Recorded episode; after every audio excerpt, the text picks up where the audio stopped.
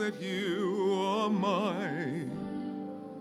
If you have loved one for another.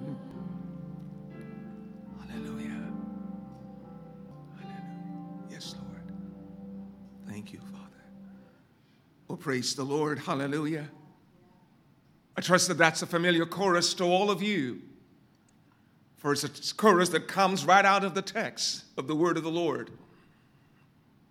A new commandment that the Father has given to us through the Son that we love, that we love one another. I want to direct our attention this afternoon for a few minutes to the Gospel of St. John. St. John's Gospel, where we will camp out around a few verses that embraces that chorus,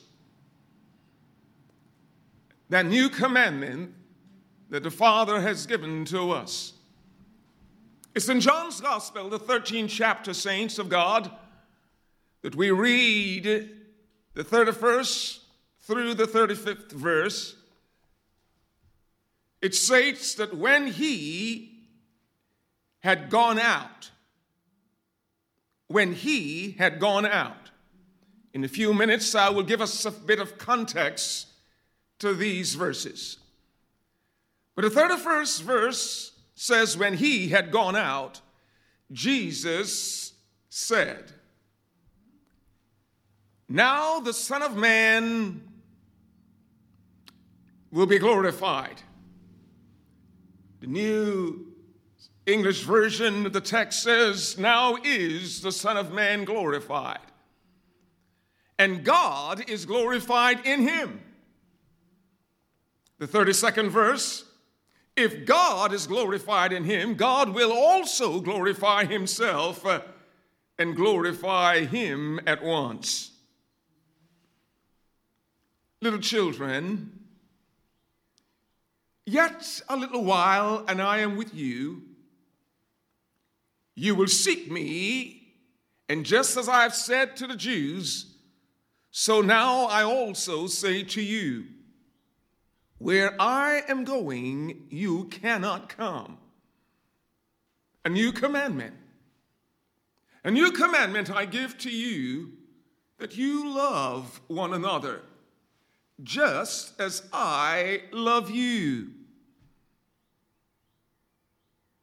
A new commandment I give to you that you love one another, just as I loved you you also are to love one another. In the third or fifth verse, by this all people will know that you are my disciples if you have love one for the other.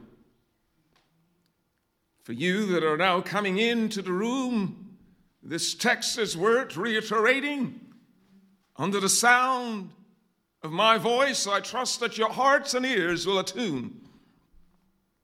When he had gone out, Jesus said, Now the Son of Man, now is the Son of Man glorified. And, hallelujah, and God is glorified in him. If God is glorified in the Son, God will also glorify himself uh, and glorify him at once. Little children, yet a little while I am with you.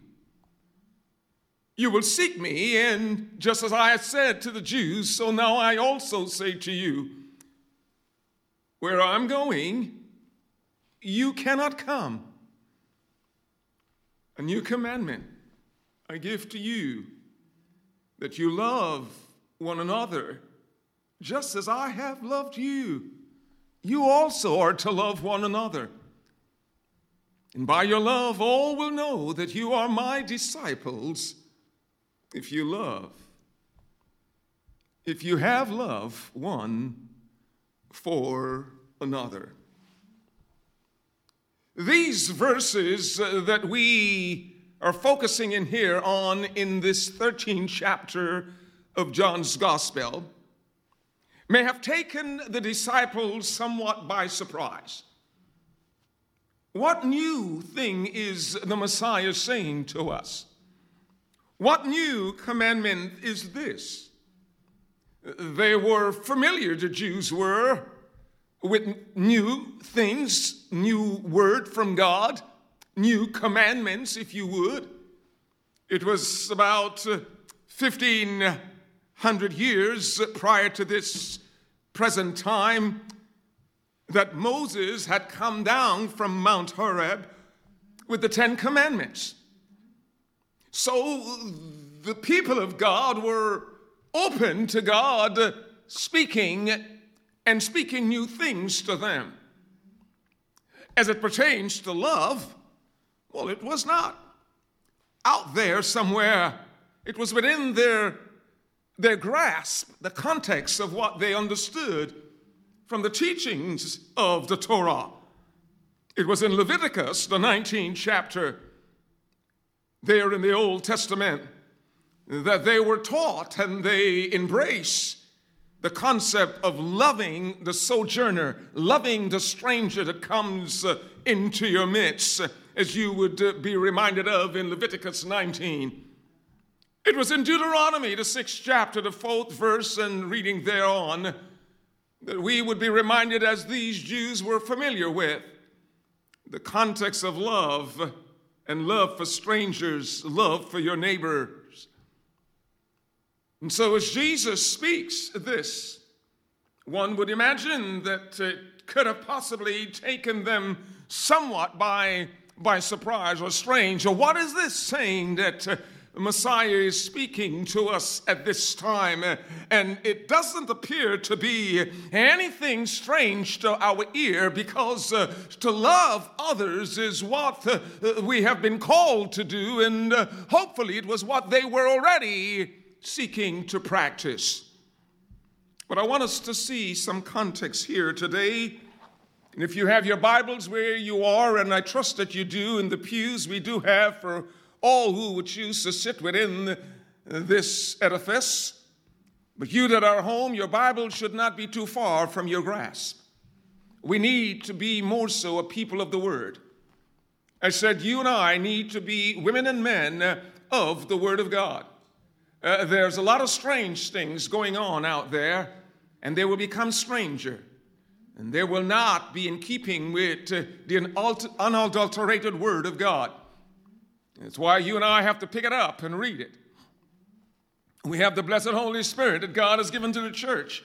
And I trust that you would be able to come in person and celebrate with us in uh, not a week or so when we would be reminding ourselves and uh, embracing Pentecost Sunday. God has not left us comfortless.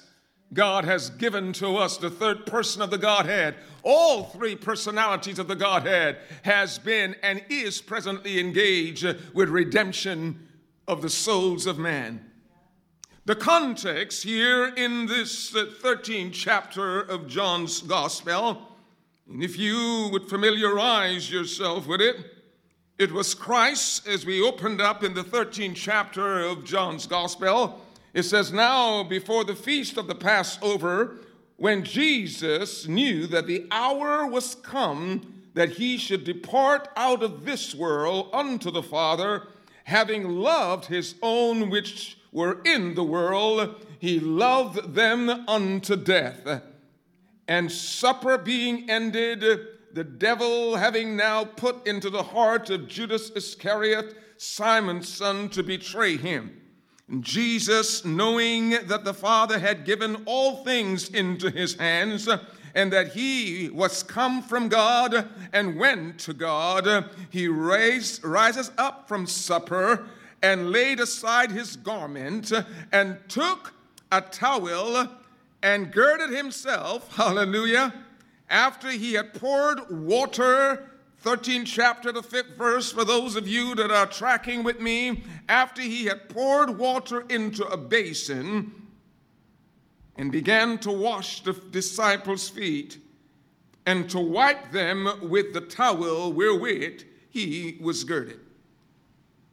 he knew that the hour of his departure was nigh. He knew that the way to the cross, hallelujah, and the culmination of what will transpire on the cross was drawing to a close. But I want us to see here this afternoon the context. The context of which I believe this new commandment that the Father has given to us has come. Jesus knowing all things, Jesus knowing that he will be betrayed by one whom he loved, by one whom he is going to lay down his life for. Jesus, knowing all such, got up after they had eaten. Their tummies were now filled. They were satisfied and possibly in that relaxed mode that we all find ourselves in after a good meal. And Jesus got up, went and got himself a basin, poured water into it, girded himself uh, with a towel, and he began washing the feet of the disciples, including the feet of Judas Iscariot. Jesus washed the feet of his betrayer, the one whom he knew was going to betray him. The foot washing of such a one was part of his demonstration of love. And the Bible tells us, as we have been reading this afternoon from the 31st verse, it says, And when he had gone out, I trust that you are seeing now with me in a broader context who that he was. It was Judas. When Judas, who had his feet washed just moments ago, had now departed. when Jesus told him, What you will do, go do quickly. Disciples, others thought that he was going to do an errand, but Jesus knew exactly what he was up to. And so was Judas. When Judas had gone out, it was then that Jesus said, Now, now is the Son of Man glorified. Now is the Son of Man glorified, and God is glorified in him. What is going to transpire in the matter of hours? The Father will be glorified in because the Son will be glorified. Hallelujah. What was meant as hurt and pain and death, God was already at work working intricately through it all to bring about life uh, and life everlasting. But I want us to note, saints of God, that is in this context uh, of feet washing, it's in this context of betrayal uh, that Jesus is bringing this new commandment. Now, how new is it from uh, the other uh, words of God to love? I want us to note, as I stated earlier, uh, that in Leviticus and in Deuteronomy and in other parts of the Torah, the people of God were reminded and instructed to love. But it was oftentimes, saints of God, a love that was based on legalism. It was oftentimes uh, a love uh, that was based upon the law, and God, uh, through Christ, is bringing now and presenting this new commandment to love, love that is based on a heartfelt relationship. Hallelujah. I said it's love that is based on a heartfelt relationship. Loving the enemy loving those that despitefully use us and seek to abuse us. You are well aware, as I am, never before in the lifetime of us, we have been experiencing as a nation such a divide. Now, there've always been a divide, but it would seem as though within these last years it has grown even greater. We have been behaving like uncivilized nations have done down through the years. And I'm here to remind us that what is lacking in our nation, in our society, in our community, and yes, even in our homes, is that of love. Love. Jesus would have you and me who name the name of Christ to demonstrate such love. And there are many of us who need to be praying and asking God to shed abroad in our heart His love for our fellow man. There are too many who name the name of Christ who are carrying resentment resentment for loved ones, resentment for siblings, resentment for parents, resentment for ch- children, resentment.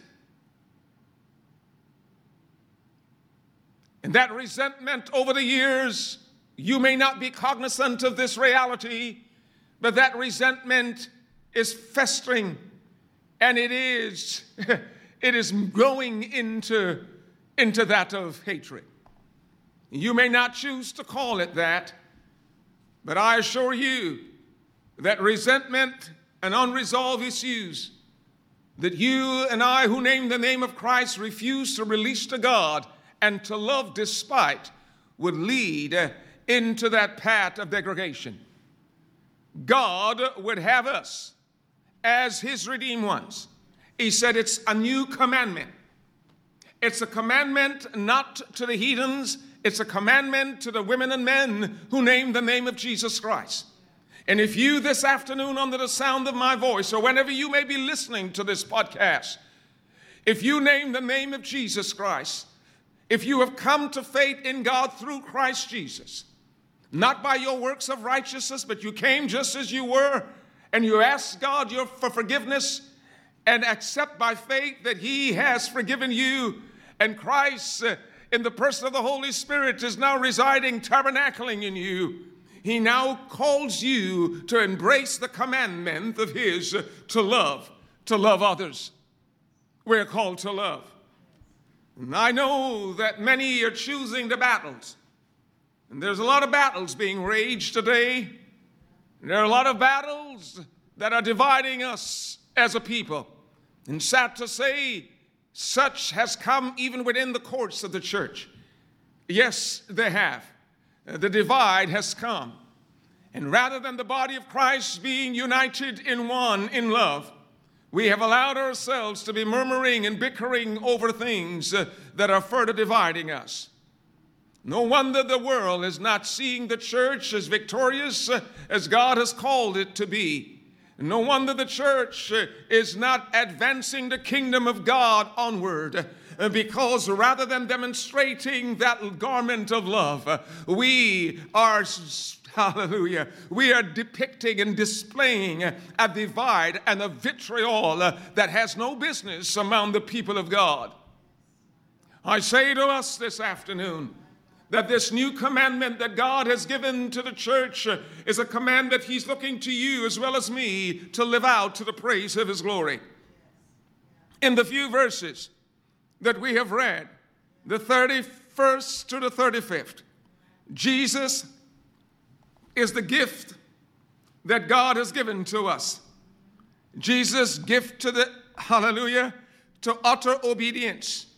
His obedience to God is the gift that He is returning to the Father, the gift of obedience. And we see it here.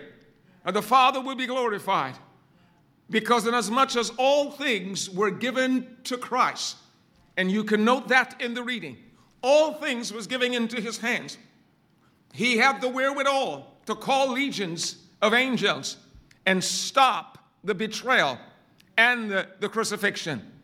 But he willingly went all the way to Calvary, despising the shame and the pain paying the debt that we owed that we could not pay. I'm so thankful that God in Christ Jesus has been the Redeemer of all who would seek redemption in God through Him. And secondly, as we've seen here, this reading gives us this new commandment. this new commandment for us to love. It's a commandment to love. God would have us to love, to love one another. By this, not some, but all people, all men will know that you are my disciples because of the display of the demonstration of love for others. I want us to keep this real this afternoon as I'm about to close this message. It's not going to be too lengthy today, but I'm trusting that it will be a nugget in your spirit that you would allow the Holy Spirit to enable you to work out uh, to the praise of God's glory and for the advancement of the kingdom uh, and for the healing uh, even in your home. Even in your home. Life is too short. None of us knows what the next minute holds. None of us knows what the next hour holds. More or less what tomorrow holds. We have just today. And God would have you, my sisters and brothers, He would have you and I to embrace this new commandment. He would have you and I to demonstrate love, such as Jesus did before His disciples with Judas, washing the feet of the betrayal. Now, you know how some of us behave when we learned that someone had said such and such things about us. Whether it's true or not, you know how we can get an attitude. And we can uh, put them out there. You know how we behave when we feel as though we've been dissed or sidelined or marginalized. There's a list of things that the enemy has in his toolkit that he has allowed you and I, if we're not prayerfully careful, to delve into and to pull out. And because we have delved into such and pulled out, there's such rift in the body of Christ. There's such rift in the family, the nuclear family. There's such a rift. And God would have that. I said, God would have that to be healed. God would have that to be resolved. My brothers and sisters, there's no greater love than that which has been demonstrated through Christ, that He laid down His life for your sin and mine. I don't need to know about your sin. I just know that my failures, my sins, uh, and what love the Father has bestowed, uh, that He embraces me. And I pray that we need to have our eyes open, that we can behold the depravity of our own heart and in seeing the depravity of your own heart, uh, I believe it will cause us, uh, yes, uh, not only to love God with everything, uh, um, but also to be sympathetic uh, uh, towards our brothers and sisters, knowing that our, hallelujah, that our sins in many instances may trump the frivolous things that we can hold against others. A new commandment I give to you that you love that you love one another. How is it with you? What hurt are you still carrying because of what someone had done or said? What, what hurt are you carrying? What resentment? What is decaying in your spirit because you've been carrying that for so long? It lies within you to do right. I said it lies within you. They may reject you still, but you need to have that olive branch that you are bringing forth. You need not to go with that old way of compromise. If there's anything that I have done, I am here to ask you. No, no, no, no, no. We need to identify I have hurt you, I have sinned against God and against you whether it be in my words or in my thoughts or in my act. I'm asking your forgiveness. And it's up to them whether they choose to forgive us or not. But we do right before God and we do right before them. Just as God has forgiven us, we also are open to forgiving others. I said, we are also open to forgiving others. And I assure you that as we forgive others, God will put it in the hearts of those who have carried resentment uh, and animosity and even hatred towards us. God will heal their hearts and make things new. We need to pray for our enemies, the scripture says, and pray for those that are despitefully seeking to use us. I'm saying to us in closing this afternoon, saints of God, that the kingdom of God needs to reflect who Christ is through our love. It is by our love that all will know that we are His because we have love one towards another. This preceded what Jesus was going to further have displayed within this gospel in the 15th chapter of St. John's Gospel. And allow me to read those words in your hearing as we conclude here this afternoon. There were familiar, they are familiar words uh, as we find in the 15th chapter of John's Gospel. Here it is again. This is my commandment that you love one another as I have loved you. Now, now, just that statement alone ought to cause all the redeemed ones to hush. Ain't no but. Jesus is saying, As I loved you, I want you to love others. Do you know the magnitude to which the Father has loved you? Do you see the depravity of your own heart and the repetitive sins that you and I have engaged in? And Father loves us and forgives us. He's saying, As I have forgiven you, I want you now to I want you to go love. It's my commandment to you. It's, it's, it's not tossed up for debate. If you're part of the family of God, it's what's required of us that you love one another as I have loved you. N- not how Pam or George or Pablo, but Jesus says, as I have loved you. Don't, don't pattern it. Well, you don't know you, you, you don't know what she said, you don't know what he did. Jesus is the plumb line, he's our standard. He's the one whom we ought to seek to emulate, to imitate. He says, As I have loved you, I want you to love others. Look at the 13th verse of this 15th chapter. He says, There's no greater love has no one than this, that one would lay down his life for his friends. There's nobody can love you greater than I have, Christ is saying, that I've laid down my life for you, my friends. And the 14th verse says, He says, You are my friends if you do what I command you. No longer do I call you servants. Have you seen it there? No longer do I call you servants, for the servant does not know what his master is doing. But I have called you friends, for all that I have heard of my Father, I have made known to you. All. All that I've known of my Father, I've made known to you. The closing two verses. You did not choose me, but I choose you. Hallelujah. Jesus says, I've chosen you, and I have appointed you that you should go and bear fruit. So that whatever you ask the Father in my name, he will give it to you. Uh, that's worth noting again, brothers and sisters. You are chosen of God. So all the other things should just fade away in insignificance. That God chose me, that He chose you. He, he knows everything about you. He, even that thing that you can't seem to get over that you have said or did or, or thought. He knew that you would even before you did. He knew you and me before the foundation of the world. And yet, He loves us and calls us to Himself.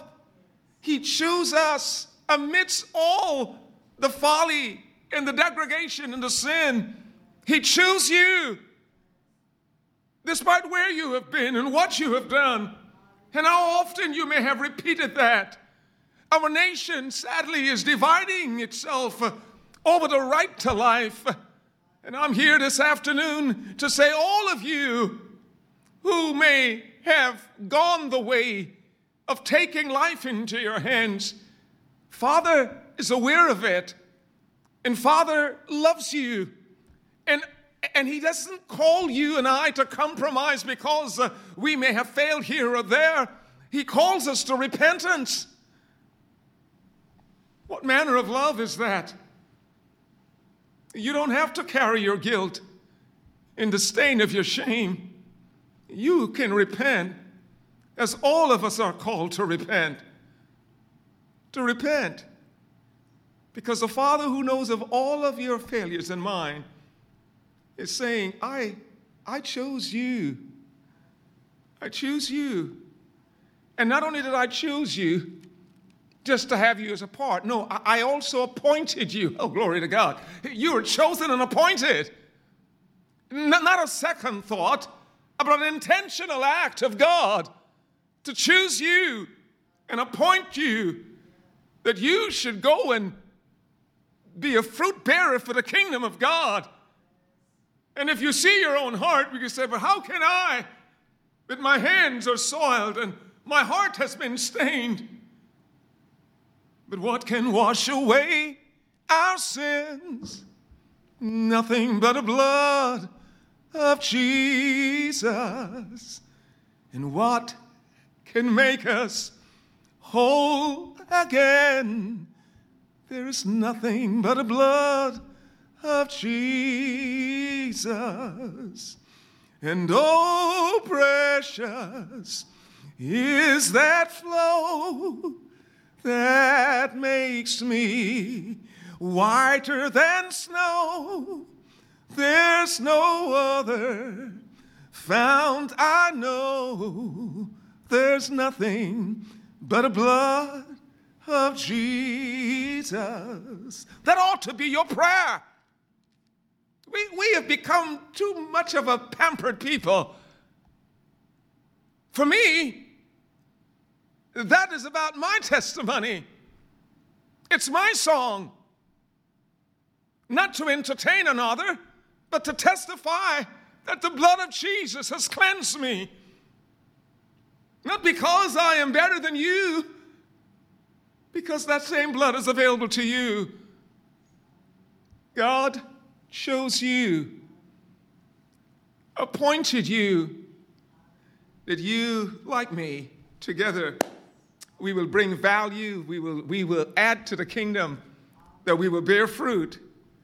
I said that we will bear fruit, and, and that our fruit shall abide, abiding fruit. Hallelujah.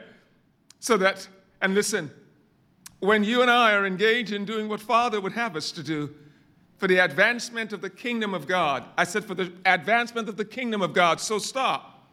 And you need to examine your heart. Are you seeking to advance the kingdom of God? God says, if you're about doing that, if you're about forgiving and loving and advancing the kingdom, He says, and whatever you ask of the Father, whatever you ask of the Father, He says, He may give it to you. These things I command you, so that you will, W I L L, that you and I will love one another. I want us to note that both in the 15th and the 13th verse, there's a word that I think this word pointing out. He says here in the 14th verse, he says, You are my friends. Don't you love that word? Uh, uh, look at the 13th verse of this 15th chapter. Having reminded us that there's no greater love than this, that someone would lay down his life for his friends, Jesus then says, You, yes, you. Others may diss you, others may be talking you down, others may carry a heart of resentment and hatred towards you, but you, you, you just release that to God and celebrate the fact that the one who matters the most, God Himself, He says, You're my friend. I called you friend. I want you also to note what he stated in the opening chapter that I started with this afternoon, and that is in the 13th chapter, and look at the 33rd verse. In the 33rd verse of the 13th, 13th chapter, he says, Little, do you see it there? little children. Mm. What endearing words. That Father looks upon us and sees us not as the old habitual failures that we have displayed ourselves to be, but He sees us and calls us little children. He says, He inserted right there in the 13th chapter and the 33rd verse, He says, Little children, yet a little while, and I am with you. You will seek me. But I'm saying to you, as I already stated to the others, that where I'm going, you cannot come. Little children. As we go into the furtherance of this afternoon, into the furtherance of this summer, God tarrying in grace, granting life, would to God that it will be your prayer and your demonstrative act of loving, of loving even the unlovable, of going above and beyond, seeking to advance the kingdom of God, seeking to make it known that others can detect in you and me that we are His disciples because of our love, because of the love that we demonstrate. It's easy to love when everything is hunky dory, isn't that right? It's a whole different matter when you and I would choose, like Jesus, make it intentional that we will display and demonstrate love even to those who have hurt us by what they have said, by what they have done, by what they have refused to do for us. Release it. Man of God, let it go. Woman of God, let it go. Rebellion is going to lead to witchcraft. God is calling you today. Here we are in this fifth month to release that resentment, release that anger, release the animosity. Yes, you have been hurt. Yes, you have been sinned against. And I can't ask you to do what I may or have done. But the one who is able to do such has done so. And that's Jesus, our Savior and Lord. We've just celebrated a few weeks ago as we reflected on Calvary and the work that was accomplished there for our redemption. He who loves us, he who has and is preparing a place for us for all eternity, is commanding us as his children to love even the unlovable. Love you, calling you to lay aside every weight. There's a lot of weights. Resentment is a weight, anger is a weight. Lay it aside and let us together run this race to which God has called us, putting away and aside the excuses. There have been a lot of excuses.